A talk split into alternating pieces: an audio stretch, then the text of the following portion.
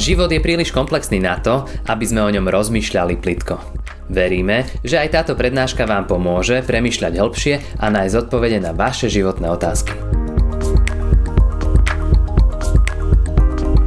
Dnes teda známy biblický text o uzdravení e, Bartimea, jedného slepca, e, z Markovho Evanília z 10. kapitoly, verše 46-52, ktoré sme si už vlastne vypočuli. E, myslím si, že je to veľmi pekný príbeh o slepom mužovi, ktorému pán Ježiš navrátil zrak. Keď si ho človek prečíta takto v Biblii, tak väčšinou ho vníma ako, ako niečo informatívne, ale nie veľmi ovplyvňujúce náš život. Pán Ježiš tu po našich dedinách už dnes nechodí tak, ako chodil vtedy e, po Jerichu, ak sa nám zhoršuje zrak, tak my skôr sa obraciame na lekárov, u ktorých hľadáme pomoc. Takže sa viac spoliehame na nejakú operáciu, na okuliare, na všelijaké tie moderné vychytávky a pomôcky, e, tak sa orientujeme trošku inak.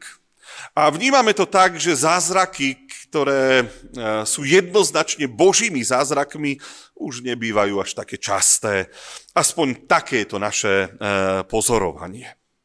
No a ďalšia vec je, že dnes už vieme aj o oveľa väčších zázrakoch, ktoré Ježiš robil, či už to bolo vzkriesenie z mŕtvych, to je také šokujúce, alebo, alebo rozkázal a utíšil búrku na mori. Eh, to sú veci, ktoré keď porovnáte s tým navrátením zraku slepcovi, eh, to nie je až také ohromujúce, také, také zázračné. Ale v tej dobe, keď sa toto odohralo, mal ten zázrak úplne iný význam. Iný význam, ako ho pripisujeme my dnes. Narodiť sa ako slepec v tej dobe znamenalo, že ste ostali slepí celý život. Jednoducho, bolo to niečo nezvratné, nezmeniteľné, bol to problém, ktorý nemal žiadne riešenie. Ak takéhoto človeka niekto uzdravil, ak takémuto človeku niekto vrátil zrak, tak to v podstate len znamenalo, že treba sa pýtať, či to nie je Mesiáš, lebo toto bol tzv. mesiášský skutok. Vrátiť zla, zrak slepcovi, ktorý bol slepý od narodenia, bol, bol čin, ktorý sa vnímal ako čin, ktorý má urobiť raz Mesiáš. Jan Krstiteľ sa takto pýtal Ježíša cez svojich učeníkov, si ty ten, kto má prísť, keď bol vo vezení, či mám čakať iného Mesiáša. A v tej odpovedi bola jedna z tých mnohých vymenovaných vecí práve slepí vidia. A to si mali uvedomiť ľudia, ktorí boli svetkami toho celého uzdravenia. E, možno aj preto máme v Markovom evaníliu uvedené presne meno toho človeka, meno jeho otca, e, čo nebýva väčšinou zvykom. Ježiš e, uzdravoval kopo ľudí a, a mnohé mena vôbec nevieme. Ako keby to boli nepodstatné veci. Ale tu vieme, že sa volal Bartimeus a bol syn Timajov. Ale nechcem, aby ste dnes odišli z kostola s tým, že si poviete, no tak Ježiš vedel uzdraviť slepotu od narodenia, no pekná vec. Chcel by som na základe toho textu hovoriť dnes o tom, čo by sme mali v živote vedieť, keď sa dostaneme do nejakých problémov života, starostí, ťažkých vecí, práve podľa vzoru tohto slepca. Takže mám pre vás dnes štyri veci. Tá prvá je vedieť, v čom je môj problém. Druhá, vedieť, kde hľadať pomoc a kam sa obrátiť. Tretia, vedieť byť neodbitný. A tá štvrtá, posledná, je vedieť to tomu Bohu presne pomenovať. Takže poznanie týchto vecí tomuto mužovi zmenili život a priniesli mu záchranu a fakt sa jeho život zmenil od toho momentu, pretože mohol žiť normálne. Takže poďme na tú prvú vec. Mali by sme vedieť, v čom je náš problém. V tomto to mal Bartimaus ináč veľmi jednoduché. Vedel presne, čo ho v živote obmedzuje, čo ho ťaží. Bola to slepota, čiže na tú otázku Ježišovu odpovedať vedel. E, dnes je tá identifikácia našich problémov, životných problémov trošku zložitejšia. Aj vysvetlím prečo. Raz som čítal, že chorý človek má len jedno prianie. Ale zdraví ľudia majú tisíce prianí a túžob. Takže v čom je váš najväčší problém, bratia a sestry, ktorý by ste potrebovali vyriešiť? Je to problém nejaký vzťahový, nevychádzate dobre, ja neviem, v manželstve, alebo máte problém s deťmi, alebo sú to nejaké ekonomické problémy v rodine. alebo je to podlomené zdravie niekoho blízkeho, alebo máte zlé vzťahy v práci a toto vás ubíja a toto neviete vydržať.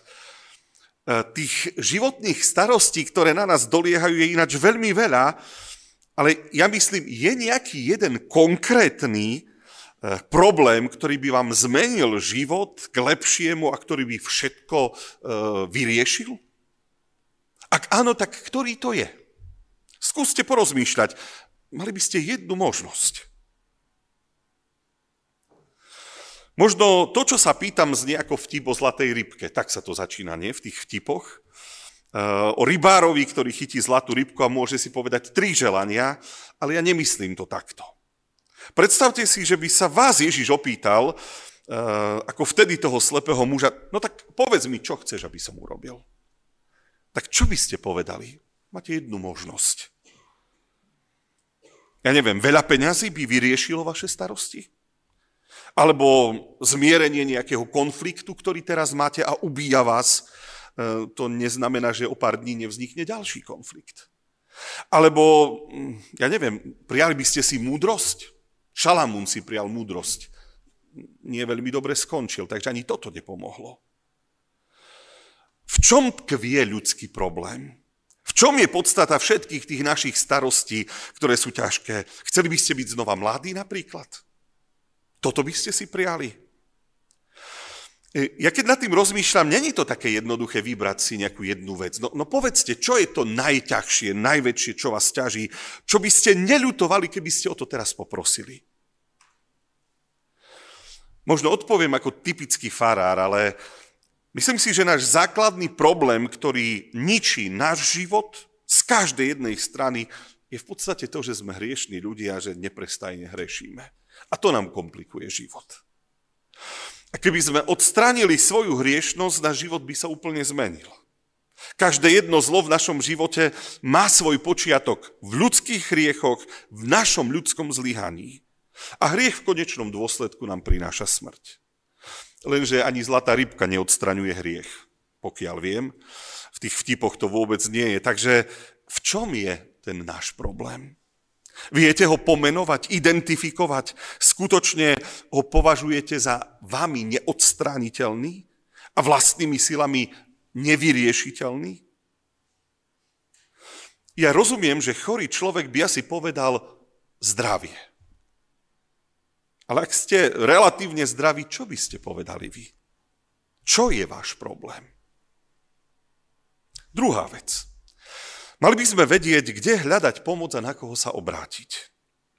Bartimeos veľa alternatív nemal. Vrodenú slepotu vtedy nikto nevedel vyliečiť. Predsa v deň, keď Ježiš prechádzal cez Jericho, tak si povedal, tento muž mi dokáže pomôcť. Jedine tento a nikto iný. Možno to znie veľmi netolerantne povedať, že naše problémy s vinou hriechu nedokáže vyriešiť nikto iný, iba Pán Ježiš. Ale toto je skutočná pravda. Netolerantná pravda. Ježiš ponúka odpustenie, možnosť vyrovnať sa s hriešnou minulosťou, veď namiesto nás zomrel na kríži, aby urobil zadosť zákonu. Ježiš nám ponúka život v láske, v zmierení s ľuďmi, život v odpustení druhým, ale aj v život, v ktorom sa máme vystríhať hriechov a kontrolovať sa, vyhybať sa zlému a ich následkov. Tých pokusov kde a na koho sa ľudia v problémoch obracajú a tých možností je veľmi veľa. Ale uvedomte si, Ježiš môže vyriešiť vaše veci zvnútra, naše srdce, naše svedomie. Tam tkvie väčšina tých problémov. A musím tu povedať ešte jednu dôležitú vec. My sa s našimi problémami neobrácame ani na církev, ani na farárov. My musíme mať jasno v tom, u koho hľadáme a kde hľadáme pomoc. Bartimajos kričal konkrétne meno, volal o pomoc ku konkrétnej osobe, mal jasnú predstavu, kto mu môže pomôcť s problémami. Pán Ježiš sa nám nesmie stratiť v cirkvi ani v našom spoločenstve. Ona je dôležitá tá osoba, na ktorú sa obraciame a v ktorej vďačíme za záchranu života, za vykúpenie z hriechov, za pomoc. Takže viete, bratia a sestry, komu máte volať a na koho sa máte obracať? Tretia vec, máme byť neodbitní. Bartimeus začal kričať na ulici a muselo to byť trošku aj otravné. Viete, verejné priestranstvo a je nevhodné a nepríjemné pre ostatných, keď sa tam rozprávajú eh, a počúvajú Ježiša a zrazu tam niekto vrieska na plné raty. Eh, trvalo to, kým Ježiš zareagoval. Ale keď si uvedomíte, že, že Ježiš má tu moc vám pomôcť a môže zmeniť váš život, tak by ste sa nemali dať ničím odradiť. Veriaci ľudia môžu znieť niekedy tak otravne. Pre niekoho možno smiešne, niekomu možno fanaticky vyznievame. Ľudia nám budú dohovárať, že už s tým Ježišom daj pokoj, aby sme to neomielali dookola, aby to nebolo stále to isté. Poznáte to, už ste zažili niečo také, že joj, ty len s tým Ježišom narábaš, už preháňaš, už je to otravné, daj s tým už pokoj, najdi si niečo iné. A Bartimeos zobral a kričal ešte viac. A čím mu viac dohovárali, tak on ešte viac kričal. Kašľal na to, čo si kto myslí. Viete, v tom intenzívnom volaní je skrytá, skryté veľmi veľa. Je v tom svedectvo o veľkej viere, o oddanosti. Nikto iný, len ty mi môžeš pomôcť. Nie je žiadna alternatíva, nič iné už nemám. Ja verím a spolieham sa na teba. Myslím, že toto pán Ježiš počul v tom hlase toho muža, toho kriku, toho naliehania. A bolo tam veľa úprimnosti a veľkej, veľkej túžby. Mám pocit, že toto niekedy tým našim modlitbám chýba. Taká oddanosť, taká odovzdanosť do Ježišovej milosti. E, mali by sme sa naučiť možno takto intenzívne modliť. Modlitba nemá byť len taká nutná, každodenná povinnosť bez našich emócií. V našich modlitbách by mala uh, byť zrejma naša odovzdanosť, naša túžba po Bohu, po jedinej možnosti, ktorú máme ako záchranu a spásu. A nemali by sme sa dať odbiť. No a to posledné, to štvrté je, mali by sme presne vedieť, čo chceme, vedieť to presne pomenovať. Poviem to možno tak humorne, e, ešte, že pán Ježiš není ako zlatá rybka. E, všetci vedia, to je zaujímavé, všetci vedia, že zlatá rybka plní tri želania. Od malých detí to vieme. Pritom nikto nikdy žiadnu zlatú rybku nechytil, nikto ju nevidel e, a nikomu žiadne tri želania nesplnila. Prečo tú informáciu máme všetci? Viete, dobré je, že pán Ježiš nemá limit troch prozieb, ktoré, mu môže, ktoré nám môže vyplniť. A na druhej strane je veľmi veľa ľudí, ktorí by vám mohli porozprávať, ako sa ich modlitby vyplnili, ako ich Boh zachránil, ako sa ich prosby stali realitou.